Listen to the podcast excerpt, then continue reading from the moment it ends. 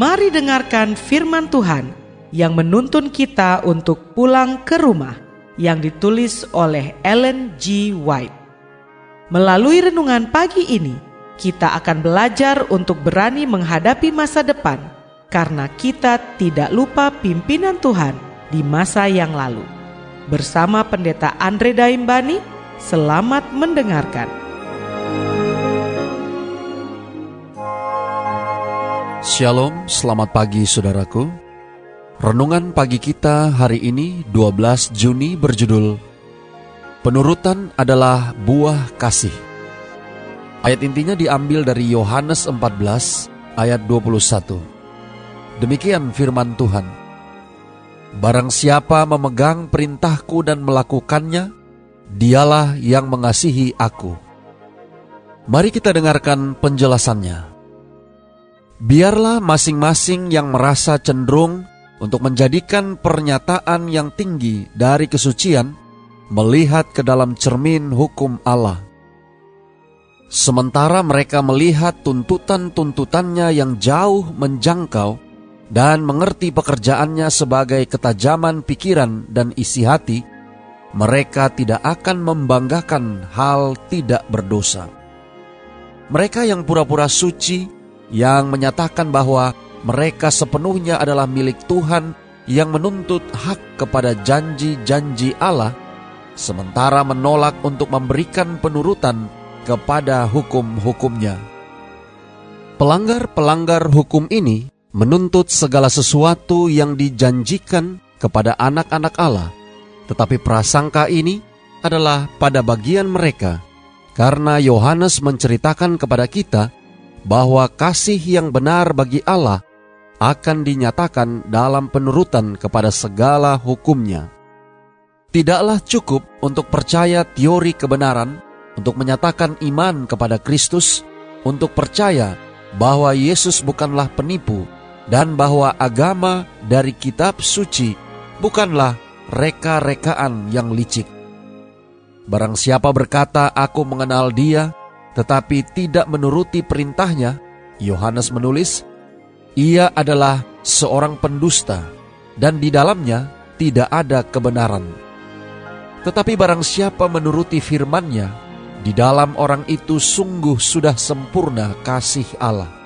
Dengan itulah kita ketahui bahwa kita ada di dalam Dia. Dicatat dalam 1 Yohanes 2 ayat 4 dan 5. Yohanes tidak mengajarkan bahwa keselamatan itu harus didapat oleh penurutan, tetapi bahwa penurutan itu adalah buah iman dan kasih. Dan kamu tahu bahwa ia telah menyatakan dirinya supaya ia menghapuskan segala dosa. Ia berkata, dan di dalam dia tidak ada dosa. Karena itu, setiap orang yang tetap berada di dalam dia, tidak berbuat dosa lagi. Setiap orang yang tetap berbuat dosa tidak melihat dan tidak mengenal dia. Dicatat dalam 1 Yohanes 3 ayat 5 dan 6. Jika kita tinggal di dalam Kristus dan kasih Allah tinggal dalam hati, perasaan kita, pikiran kita, perbuatan kita akan selaras dengan kemauan Allah. Hati yang disucikan adalah sesuai dengan ajaran hukum Allah. Saudara-saudara yang kekasih di dalam Tuhan, ada banyak orang yang berusaha menuruti hukum-hukum Allah, mempunyai sedikit damai dan kesukaan. Kekurangan dalam pengalaman mereka ini adalah akibat suatu kegagalan untuk menggunakan iman. Mereka berjalan sebagaimana adanya di tanah yang bergaram, di suatu padang pasir yang kering.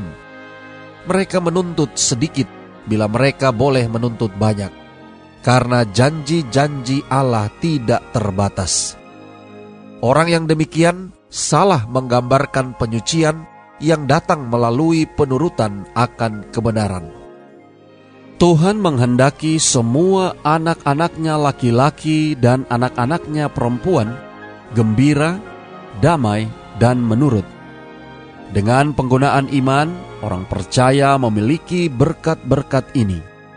Melalui iman, setiap cacat tabiat dapat dipenuhi, setiap kenajisan dibersihkan, setiap kesalahan diperbaiki, setiap keunggulan diperkembangkan.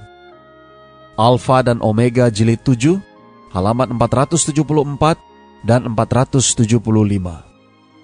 Doa kita hari ini. Bapa, terima kasih. Melalui renungan pagi ini, kami boleh belajar tentang penurutan dan buah kasih. Terima kasih melalui renungan pagi ini kami boleh diingatkan pentingnya menurut akan segala firman dan hukum yang engkau telah sampaikan. Tolong kami hari ini Bapa, biarlah dengan pertolongan kuasa roh kudusmu, kami boleh dapat disanggupkan untuk boleh dapat memiliki iman yang menurut kepada segala perintah dan hukum-hukum yang engkau telah berikan bagi kami. Terima kasih Bapa. Inilah doa dan permohonan kami kepadamu. Di dalam nama Yesus kami berdoa. Amin.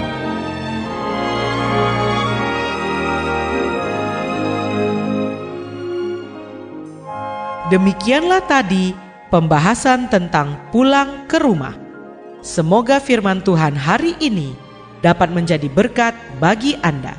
Sampai jumpa, Tuhan memberkati.